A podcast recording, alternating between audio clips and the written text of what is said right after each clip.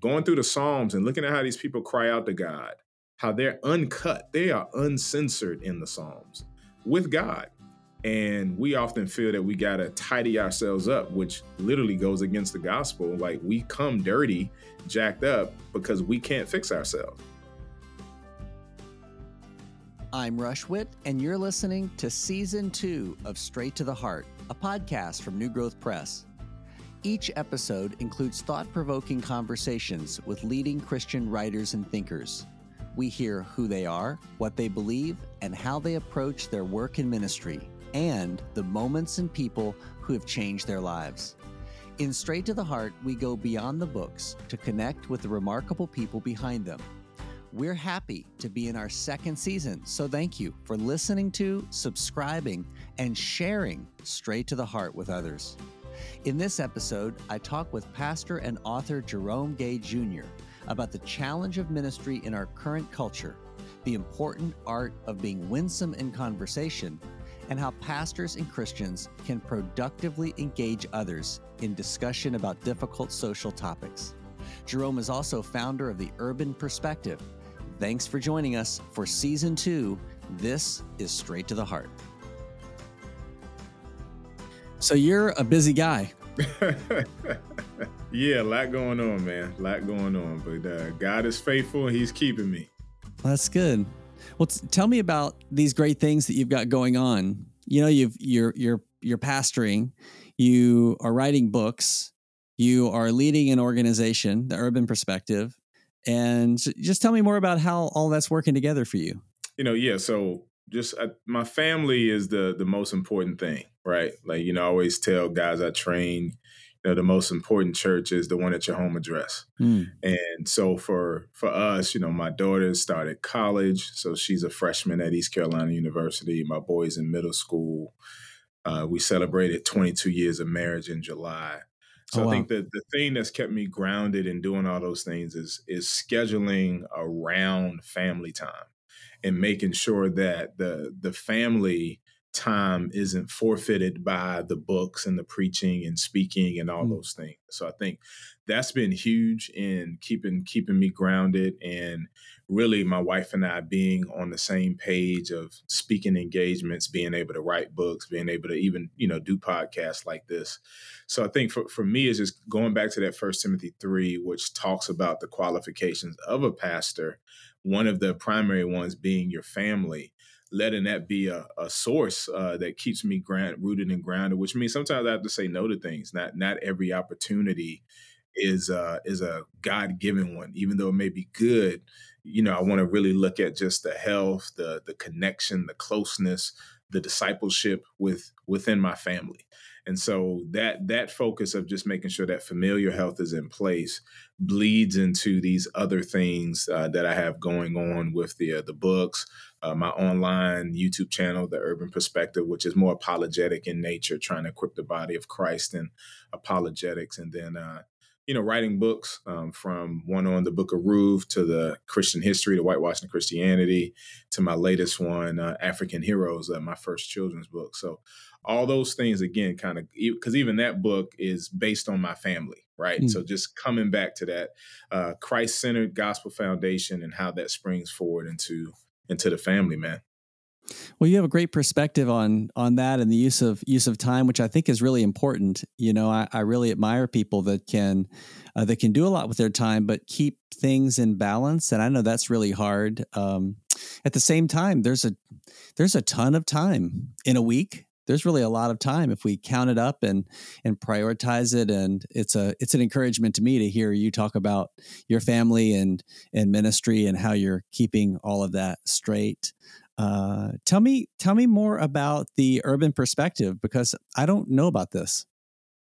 Yeah, so that's a, a YouTube channel I started several years ago, really because one, one of one of the things I used to wrestle with prior to becoming a Christian was that the Christians I encountered didn't answer questions.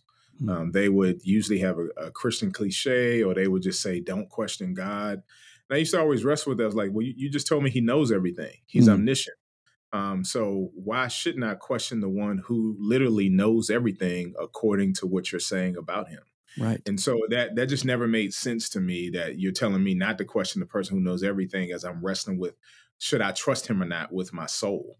And so uh, as I became a Christian, when I became a Christian, I I wanted to be one not who knows everything because people aren't saved by knowledge, right? H- however, we should give a reason for the hope that lies within us. First Peter three fifteen, mm. and so I wanted to create a YouTube channel that would dig into some of these objections to Christianity, things that people may be wrestling with concerning Christianity, uh, misconceptions about Christian history. So many people keep saying uh, Christianity was created created at the Council of Nicaea. Like, no, no, it wasn't. You know, like this, that's not historically. You know, mm. even though I know this may not convert you, but that's historically inaccurate. And so, wanting Christians to be equipped in knowing what they believe and why we believe it, because we should not be followers with blind faith. Because paul um, peter i'm sorry writes faith and reason can coexist. And because faith and reason can coexist christians should be critical thinkers. We should critically look at our text. We should ask questions of the text. And these things won't lead us to deconstruction. They will lead us to a more firmness of our faith. And so that's the heart of that. Um, you know youtube.com slash the urban perspective is where people can see some of the content a lot of discussions interviewing people some of them just me solo addressing a particular topic you know it seems to me that uh, you know because of the fall there have always been race issues but the, the most recent season in our society seems in certain ways to have brought a lot of that to the forefront or to the right. minds and hearts of people and right. so i wonder even in the last few years uh, as these things have happened. Uh, what has been your perspective uh, or your point of view on on the developments, the challenges, and what have you seen as being the most important aspects of this issue to try to wrangle with, so that we can keep the gospel central and uh, and bring it to bear upon these really serious personal grievous issues in our society? Yeah, I think first is we we need to admit some of the hermeneutical errors that have been made in antiquity by people who call themselves Christians. Mm. Like we we have to be able to admit that that you know Whitefield, you know, we we we call him great for his homiletics, but he owned slaves. And we we can't make excuses for things like that. You know, he did not leave, you know, anything in his will to his slaves when people try to try to rosy it up. You know I mean? You know, when we look at Jonathan Edwards, we, we have to look at these things and say, hey, there, there are people that we've called heroes mm-hmm. um, who who may have had good orthodoxy, um, but they didn't quite have good orthopraxy in terms mm-hmm. of how they treated people who did not look like them. And then going taking that to the scriptures, where First John, the Apostle John writes, "Hey, you cannot say you love God who you can't see if you don't love your neighbor who you can see." In First John four, so having that biblical foundation.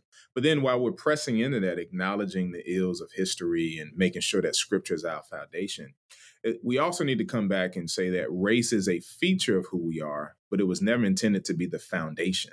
Right. So race is a feature, not our foundation. Christ is our foundation. That doesn't mean I'm ashamed to be a black man or I won't use that label, but I know who the source of my identity is.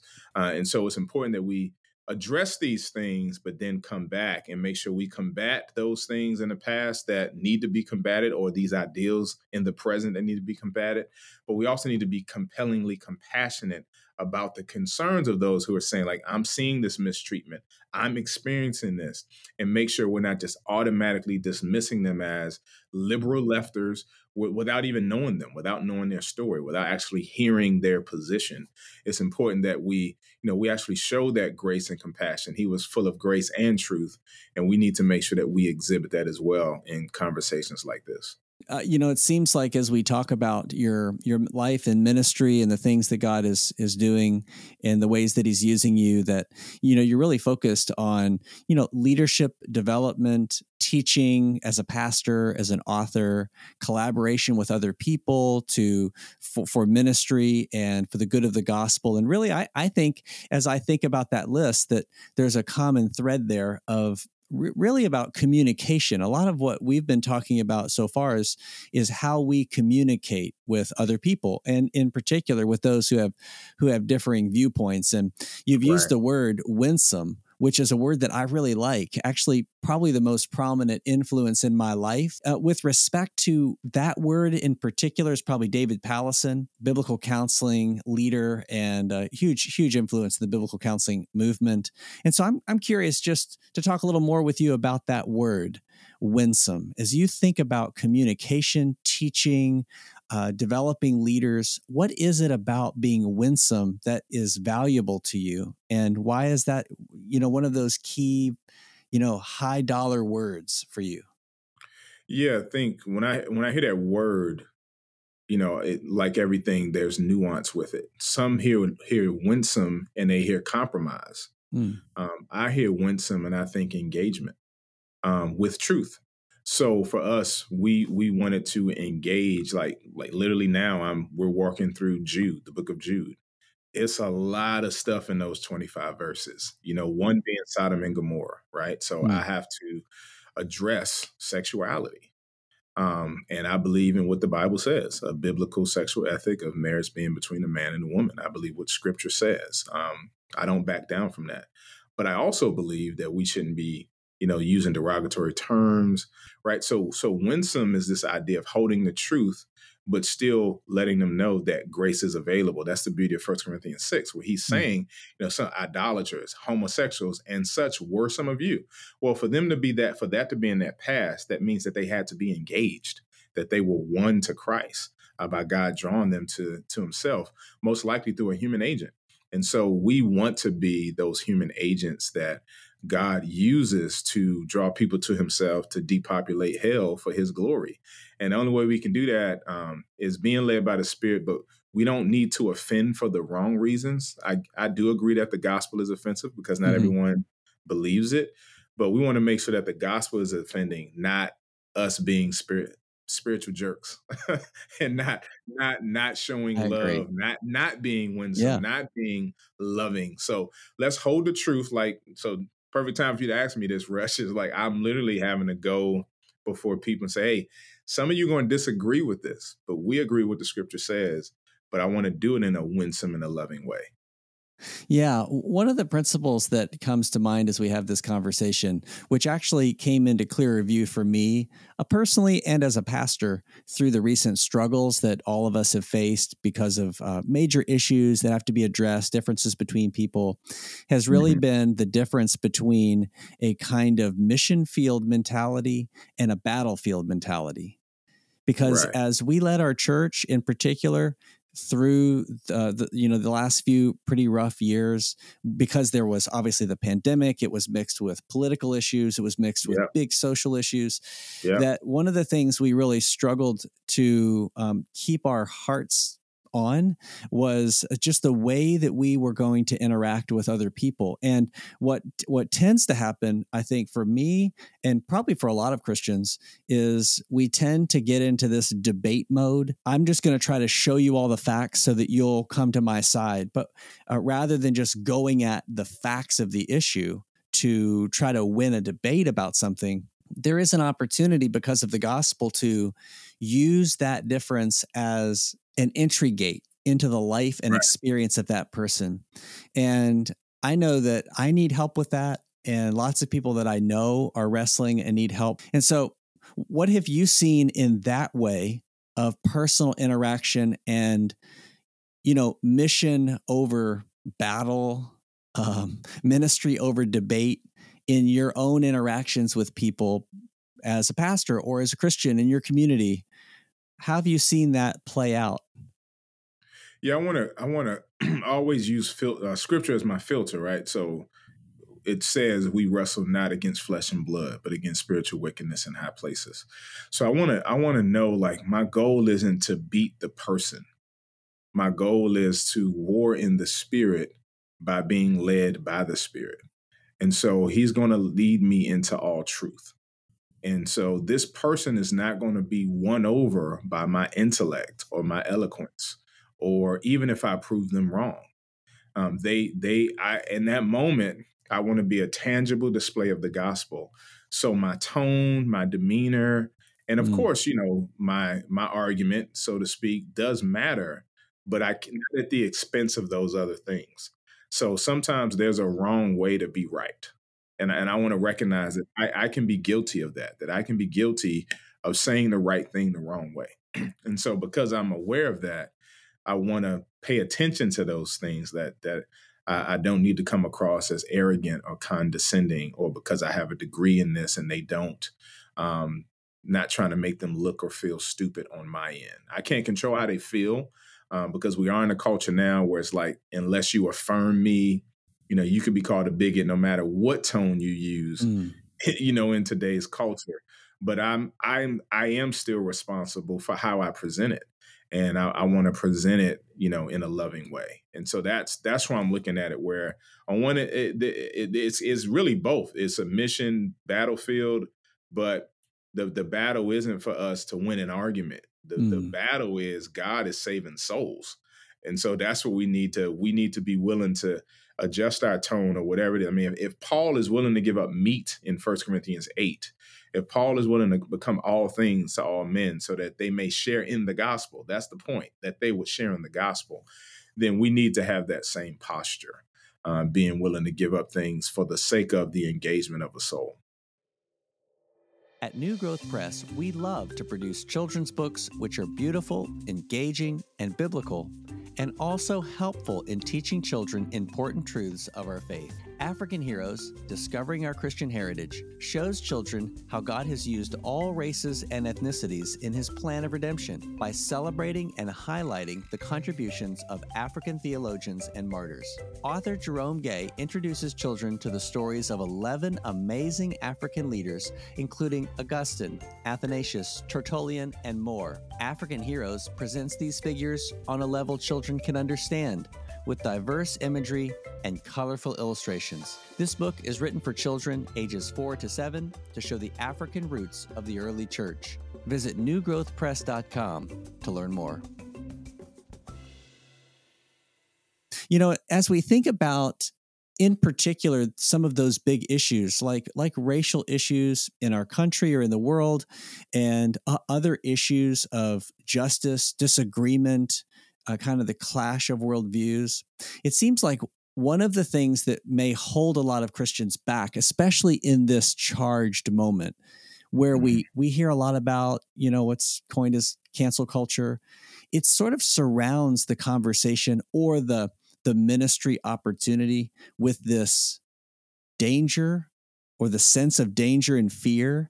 And I, I think it, that probably holds a lot of us back from knowing how to get involved. Because if I feel like I don't know the right thing to say, and I say the wrong thing, the stakes are really high because I, am watching the news. I'm I'm interacting with people and I'm seeing the way mistakes are becoming costlier and costlier as we move on. So I wonder, just from your experience, your wisdom, your writing, um, you know, what can individuals who may feel that fear, what, what are some ways that individuals can be active in this in the most helpful ways? We, we have to be willing to get out of our echo chambers. Mm. And we, we have to get out of the echo chamber and be willing to be a minority and to be misunderstood and mislabeled. And that's that's part of you know Paul's life, right? You know, if you look at he, he's a Jew called to Gentiles, so he's like, hey, you're gonna be my instrument to people who are completely culturally dif- different from you, right? Culturally, socially, economically, and yeah, that's where I want you to go. And so when we uh, when we assess our calling, we and we're we're trying to be um, a repairer of the bridge, then we just have to live with the tension that some people will make untrue assumptions about us, but we're still willing to not leave the room or the conversation.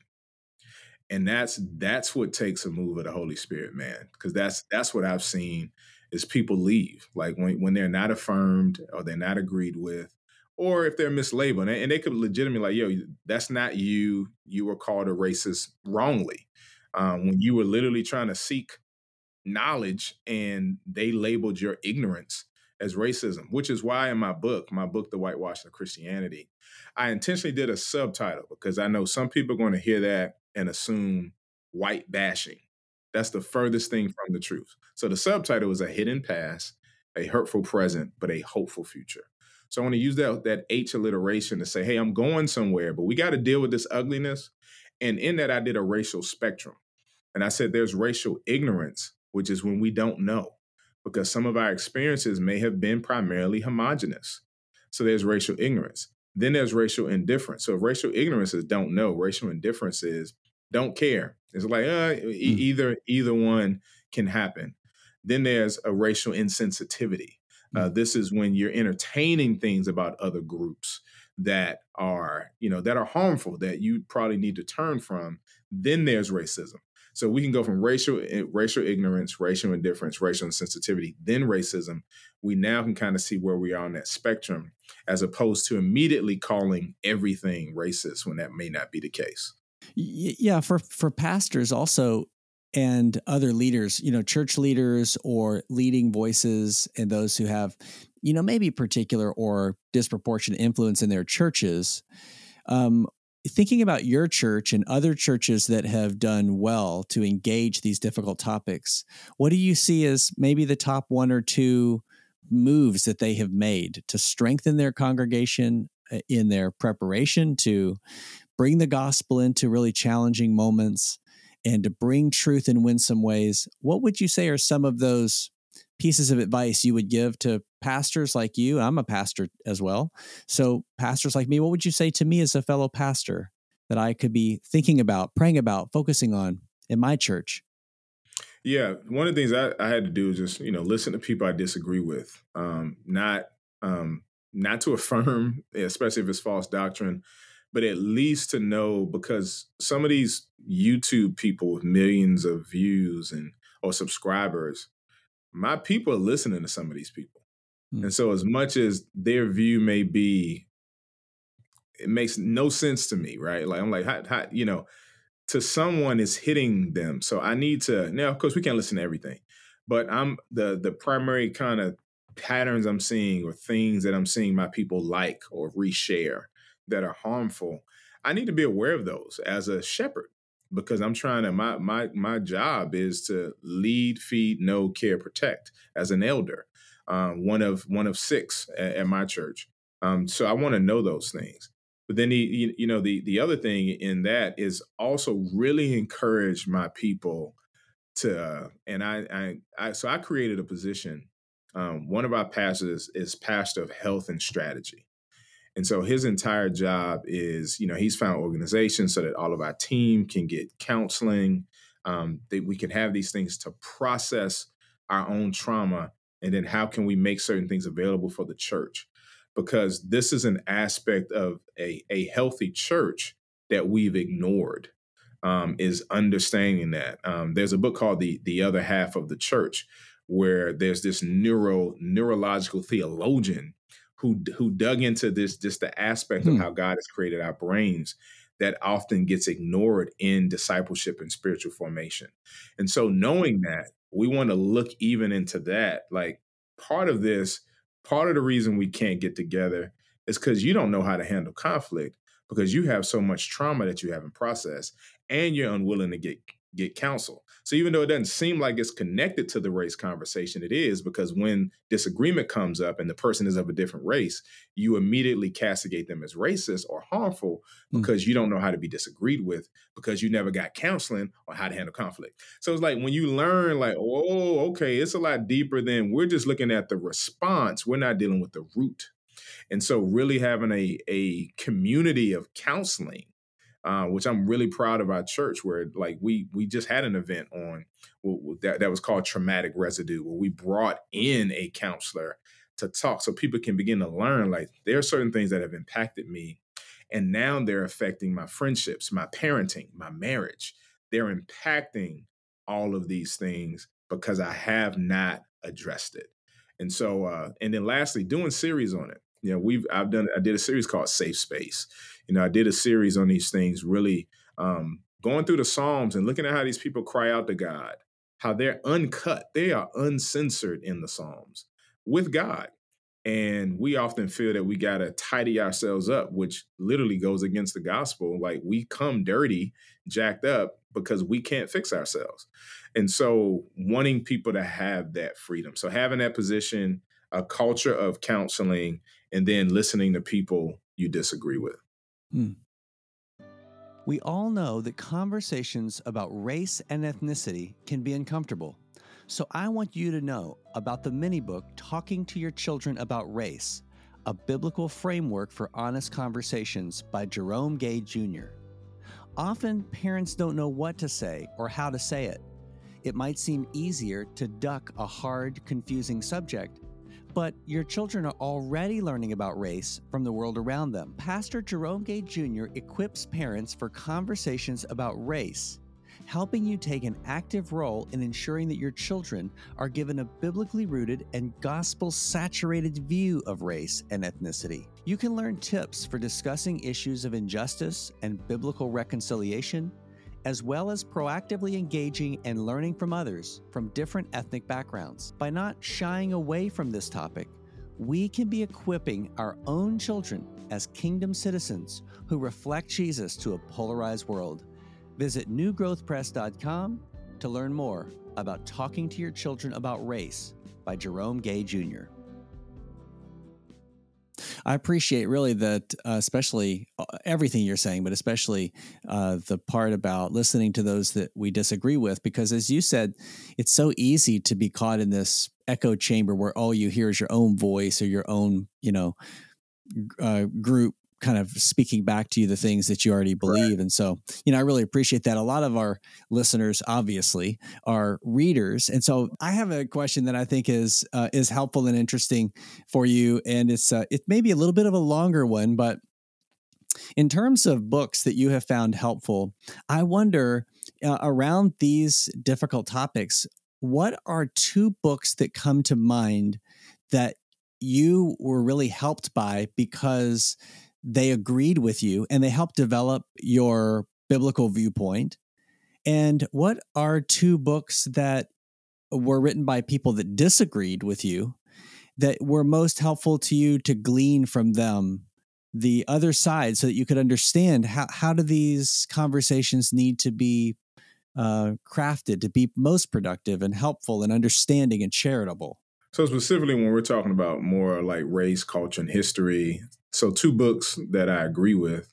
Um, it, the f- first one would be Urban Apologetics, uh, where I contributed to the book, but Dr. Eric Mason was the general editor because it's dealing with these different topics, and so there are several volumes of that. So I would say each of those volumes, people should get those because it's it's it's equipping us on how to engage these. The second book would be A Burning House by Brandon Washington. Um, where he's he's he's talking about evangelicalism and digging into the history of how how we got to this point. And so those those are two two books I would definitely um, suggest. So Urban Apologetics, Dr. Eric Mason, A Burning House by Brandon Washington. Um, books that where I, I may kind of probably disagree with a lot of their assessments, but it's still equipping. One is called Woke Racism by John McWhorter. Um, but he was a he was a columnist, and but he's more of a conservative African American, and he's kind of digging into these things. And so again, there's pieces I agree with and I, I disagree with. Black Out by Candace Owens, who's definitely uh, you know a hot hot uh, hot button topic. Um, so yeah, re- reading her where I'm saying like, hey, I, I, and there there are some aspects I do agree with, um, but there's a lot I disagree with in terms of her approach and even some of her conclusions and how they view certain aspects of history uh, that that I may see as incomplete. Uh, so those those are two. If I'm restricted to two and two, I would say those. I've asked you a lot of hard questions, difficult, heavy questions. So here's a softball uh, as maybe a last question today, which I think will be interesting to hear what you say. If you inherited, uh, let's say, ten million dollars tomorrow, wow.